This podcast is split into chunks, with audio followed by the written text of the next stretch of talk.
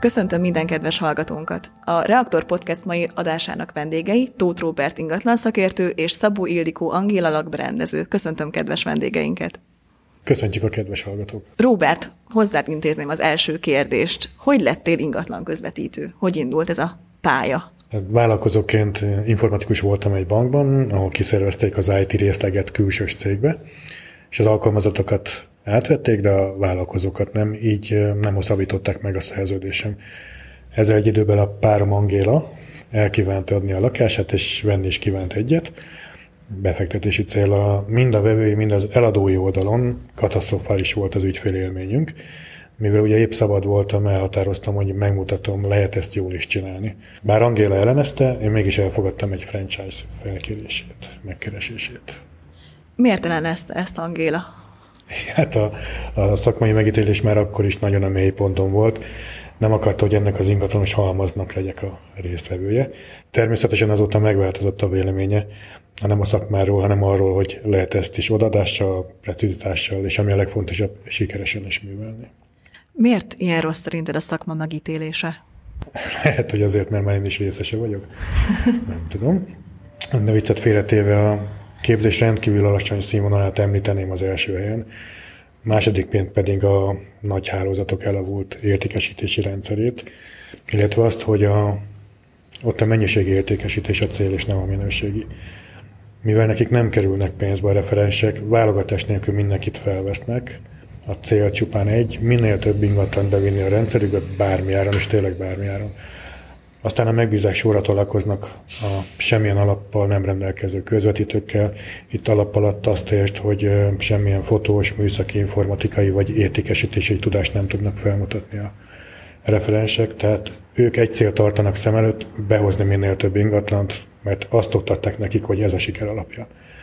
Hát ezek a mindenáron behozott ingatlanok pedig mindent képviselnek, csak a szakmaiságot és a minőséget nem. De szerintem ebben nem menjünk bele, mert órákig tudnék róla mesélni. Te is nagy hálózatnál kezdted? Hát laikusként elhittem a mézes madzag ígéreteket és vetítéseket. Igen, én is nagy hálózatnál kezdtem. Mindenképp jó volt, hogy betekintést nyertem a kulisszák mögé. Ezért is tudom, hogy miért devalválódott el a szakma ennyire. Én speciál egy egyhetes alapkézés után belettem dobva a mélyvízbe, és semmilyen támogatást nem kaptam se a cégtől, se az irodavezetőmtől. Az ügyfélközpontban múltam, az élet és néha a kollégák elejtett mondatai vittek előre, és ezzel párhuzamosan végeztem az OK és képzést. Itt a párhuzamosan van a hangsúly, tehát gondoljátok el, hogy úgy dolgozhattam közvetítőnként, hogy még nem volt meg a végzettségem. Ezt például Hoffi Géza egy apró hirdetésében úgy fogalmazta meg, hogy angolórát adok, veszek.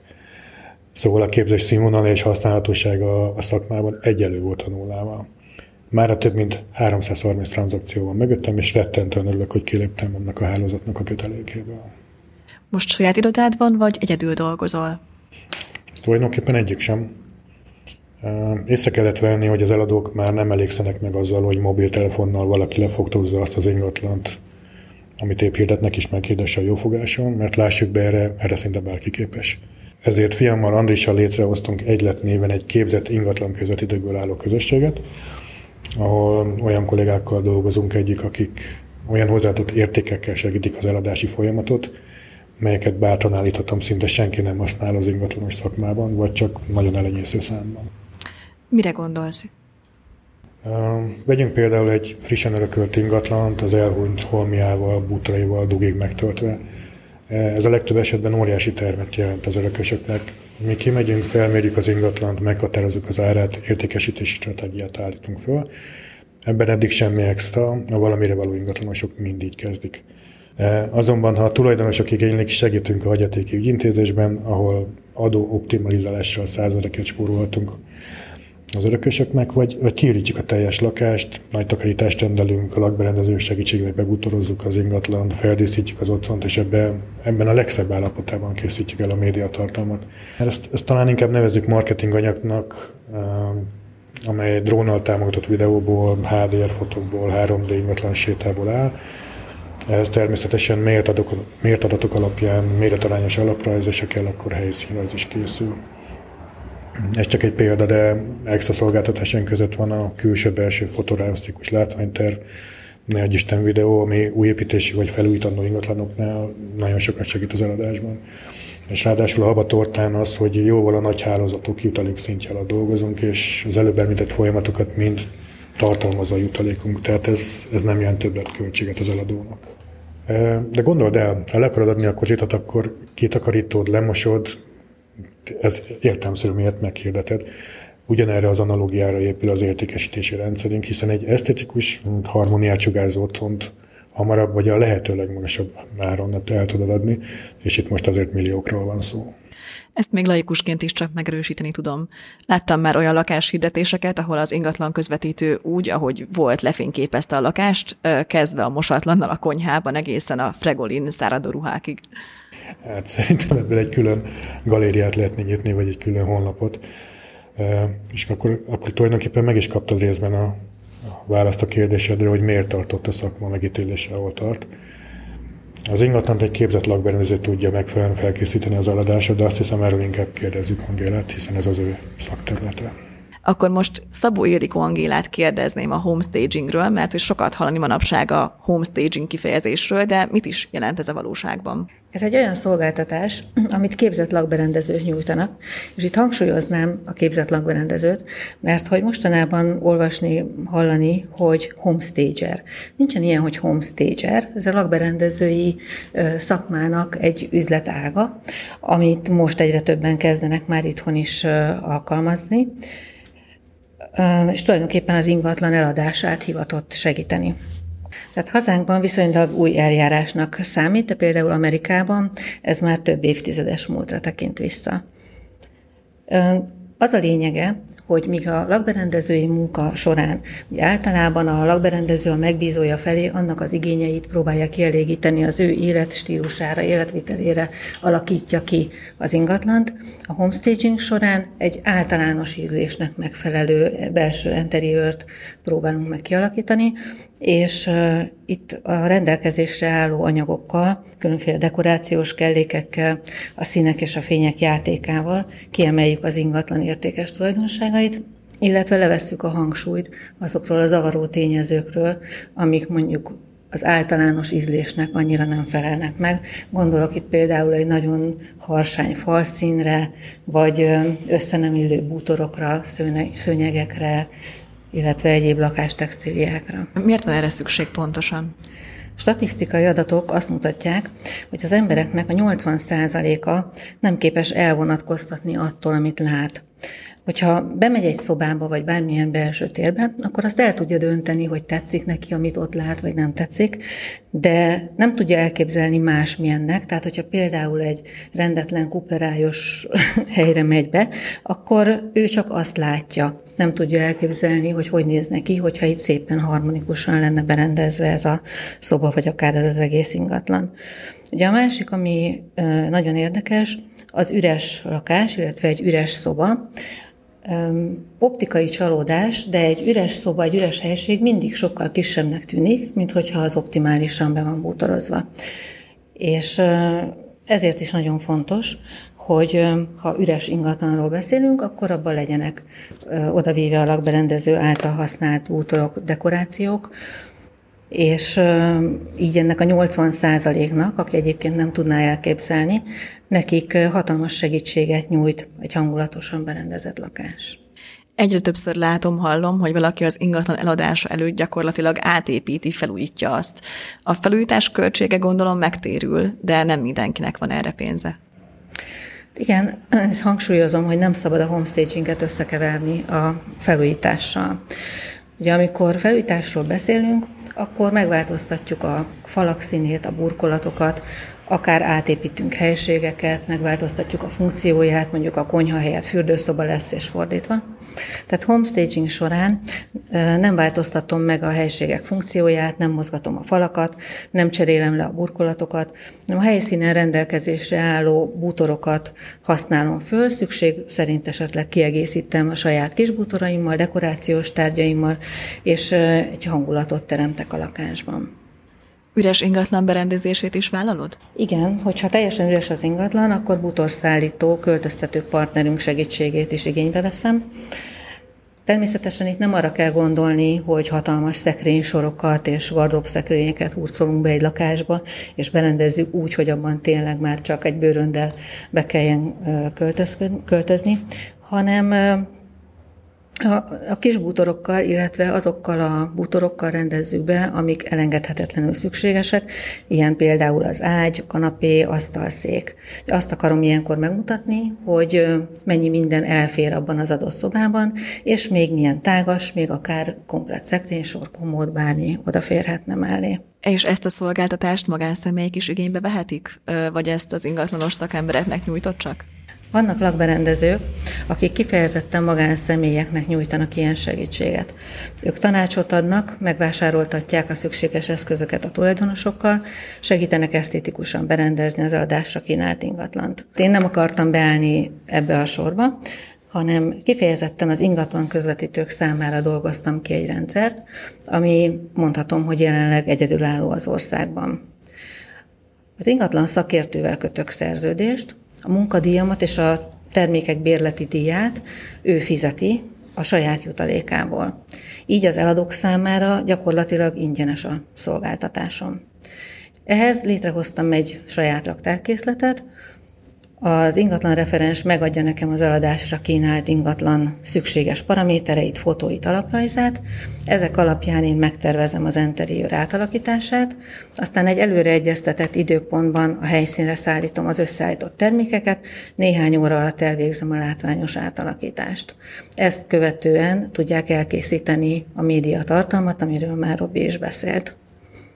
Amennyiben az ingatlan lakott, akkor megvárom a fotók, videó 3D-sét elkészítését, majd visszacsomagolom a termékeimet, és angolosan távozok. Abban a szerencsés esetben, amikor az ingatlant nem lakják, akkor ezek a dekorációs kellékek és bútorok az egészen az eladásig ott maradnak a lakásban. Ilyenkor a leendő vevő ugyanazt az állapotot látja, mint amivel a hirdetésben találkozott. De ha nem maradnak ott a termékek, akkor az érdeklődőknek csalódást okozhat, hogy nem azt látják élőben, mint a fotókon, videón. Ezt hogyan lehet orvosolni? Ebben az esetben az ingatlan szakértő elmondja az érdeklődőnek, hogy a lakást lakberendező készítette fel az eladásra, de jelenleg már nem az az állapot fogadja majd őket. Valahol ez természetes is, hiszen nem azokat a bútorokat, kiegészítőket fogja megvásárolni, ő négy falat, meg a meglévő burkolatokat veszi meg, és úgy rendezi majd be, ahogy ő szeretné. Mivel nem nyúlok hozzá a falakhoz és a burkolatokhoz, ezért az új tulajdonos akár ugyanazt az elrendezést és hangulatot is megvalósíthatja majd, a, amit a fotókon látott. Egyébként elég gyakran előfordul, hogy az ingatlan megvásárlása után kérik is a segítségemet, és valami hasonlót szeretnének kialakítani, vásárolnak hozzá hasonló bútorokat, kiegészítőket, hogy erre is gyakran van példa. De volt több, több olyan eset, amikor az eladónak annyira megtetszettek az odavitt termékek, hogy függetlenül attól, hogy ő eladásra kínálta a lakását, megvásárolta a függönyöket, szőnyegeket, dekorációs tárgyakat, mert azt mondta, hogy ez neki pont jó lesz az új lakásába, és viszi majd magával tovább is. Illetve volt olyan eset is, amikor Semmi különösebb baj nem volt azzal a lakással, még azt mondom, hogy a kiegészítő tárgyak is szépek voltak, csak borzasztóan rosszul voltak elrendezve benne a bútorok. Oda mentem, átbeszéltük, átmozgattam a bútorokat, az egész nappal itt átrendeztem, nyilván segítséggel tologattuk ott a, a nagyobb darabokat, és utána azt mondta a tulajdonos, hogy na hát, így is hagyja, mert hogy ez így sokkal élhetőbb, sokkal jobban tetszik neki. Ugye ebben az esetben szinte ugyanazt látja majd a vevő, aki oda megy, mint amit a fotókon látott. Robert, téged kérdeznélek megint. Ott tartottunk, hogy megalapítottátok az egyletet. Amúgy miért egylet? Van valami köze a nemecsekhez és a itt egylethez esetleg? Bár mindenki erre asszociál elsőnek, sokkal prózaibb a történet. Szerettük volna, hogyha ez a név kifejezi azt, hogy itt szakemberek tömörüléséről, vagy inkább közösségéről van szó. Ugye akkor nem lehetett se egyesület, se szövetség, se társaság, mert ezeknek az elnevezéseknek vagy társasági, vagy adózási követelménye van. A hálózatoknál említetted, hogy ők válogatás nélkül mindenkit felvesznek. Nálatok ez másként van? Nem, abszolút nem épp ellenkezőleg, ha Nálunk ugye már semmi sem kötelező, egy elvárásunk azért van, ez pedig a minőségi elvárás. A hirdetéseknek meg kell felelni egy szabályozott és elvárt minőségnek ahhoz, hogy a rendszerünkben és a portálokon megjelenjen, ezt Andis és jó magam, mint adminok felügyeljük. Ezen túl a referens felel a munkáért, nem bújhat egy közösség védőernyője mögé. Talán a legjobb szó rá az, hogy ez egy klub, ahova bizonyos feltételek teljesítése mellett lehet csatlakozni és mi, mint egylet, megteremtjük a kollégáknak a, ezeket a működési feltételeket, és opcionális lehetőséget biztosítunk, hogy jó árasítva használjanak külsős partneri szolgáltatásokat. Gondolok itt a homestagingra, a videóra, fotóra, ingatlan sétára, értékbecslére, stb. Értékbecslőt is használtok? Nem úgy volt, hogy ti mondjátok meg az ingatlan eladási árát? Nagyon jó kérdés. A szakma megítélése miatt a tulajdonosok néha nem fogadják el azt az árat, amit mi közvetítők közlünk velük. Azt hiszik, hogy direkt verjük le az árakat, hogy könnyebben el lehessen adni az ingatlant. Ráadásul a tulajdonosok minden esetben csak a kínálati ár alapján lövik be a saját lakásuk árát, és ez szinte minden esetben fals eredményhez vezet. Az ilyen esetekben ajánljuk fel, hogy a saját költségünkön itt is hívunk egy hivatalos értékbeslőt, aki ugyebár hozzáfér a NAV vagy a KSH eladási adataihoz, sőt, én úgy tudom, hogy a mi értékbeslőnk banki eladási adatbázist is elér. Neki reméljük, hogy jobban hisz a tulajdonos, de néha még ez sem elég. Ilyenkor, hogyha nagyon távol áll egymástól a két elképzelés, akkor egyszerűen elköszönünk, vagy, vagy rövid határideig elvállaljuk, hogy meghirdetjük az ingatlant a tulajdonos által elvált áron. Ez utóbbit én személy szerint nem preferálom, mert ebből előbb-utóbb árcsökkentés lesz, ami a szemfüles vevőt nagyobb alkúra ösztönözheti. Ha tehetem, akkor a akkor nagyon ritkán nyúlok ehhez a árcsökkentéshez, mert eleve olyan áron kell meghirdetni az ingatlant, ami reális. Amúgy meg ezt meg annyi változó befolyásolja, de hát ezért nevezzük magunkat szakembereknek, mert ezekkel elvileg tisztában vagyunk. Emelkedő piacon mondjuk nem annyira katasztrófa, hogyha túl van árazva egy ingatlan, hiszen előbb-utóbb eléri a piac a piaci ár, a hirdetési árat, de, de egy csökkenő piacon ez egy hatalmas öngora tulajdonosok részéről, és erre mindig fel kell hívni a figyelmüket. Szerinted most emelkedő vagy csökkenő piac van? Hát ez, ez csúcs. Képzeljétek el, minap hallottam egy zenei csatornán, azt hangsúlyozom, hogy zenei csatornán, vezető hírként, hogy a budapesti ingatlanárak 3,7%-kal nőttek az utóbbi fél évben. Hát ez azért erősen elszomorít már. Nem az, hogy egy zenei csatornán ilyen bejelentést hallok, hanem hogy, az, hogy a tulajdonosokban ez, ez azt a hamis érzetet kelti, hogy, a, hogy szárnyal az ingatlanpiac ez pedig abszolút nem fedi a valóságot. Vannak egyes szegmensei a piacnak, például a családi házak, sorházak, kert kapcsolatos lakások, mondjuk ahol a Covid bezártságból menekülő vevők piaci hiányt teremtettek. Itt emelkednek az árak, ugyanakkor a panelok, a belvárosi nagyméretű lakások erős lejtmenetben vannak. Az általánosítás azért nagyon veszélyes tény, és gondold el, hogy egy idős tulajdonos párt mennyire esélyes meggyőzni arról, hogy a csipketerítős paneljuk ára nem hogy emelkedik, hanem a túlkínálat miatt egyenesen csökken. Hát azt hiszem ebben az esetben a tengerfenekére könnyebb úgy itt húzni. Mit javasolna egy fiatalnak vagy egy fiatal párnak? Miként fog, fogjanak hozzá életük első lakásának vásárlásához? Hát, ha nem gazdag papa gyermekeiről van szó, akkor a legelterjedtebb metódus az, hogy 20-30% önerőt, más szóval beszállott összegyűjtenek. Eltekintve attól, hogy a jelenlegi inflációs környezet miatt az MNB az utóbbi időben többször emelte az alapkamatot, még mindig alacsonyak mondhatóak a hitelkamatok. Ha alacsonyak a kamatok, akkor a fiataloknak jobban megéri a saját lakásuk részleteit fizetni törlesztő részlet formájában, mint kidobni havonta ezt béleti díjon, béleti díjként az ablakon. Vegyük figyelembe, hogy ez a modell itt Magyarországon működhet jól, hiszen itt zömében tulajdonjogot tartunk fenn, és nem béleti jogot.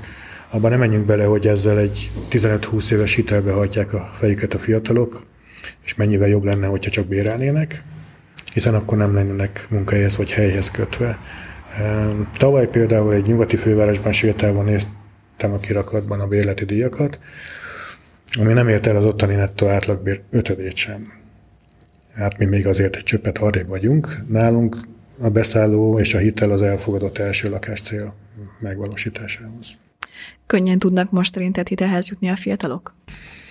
Amúgy hitelközvetítő is vagyok. Így első kézből állíthatom, hogy igen. Tavaly ilyenkor a pandémia hatására erősen behúzták a féket a bankok, olyannyira, hogy érthető okokból az egyes ágazatban dolgozók, mint például idegenforgalom, vendéglátás, stb. Nem is kaphattak hitelt. Mára megint konszolidálódott a helyzet, és ha nem lesz egy omega variáns is, akkor remélhetőleg ezen a szinten maradunk.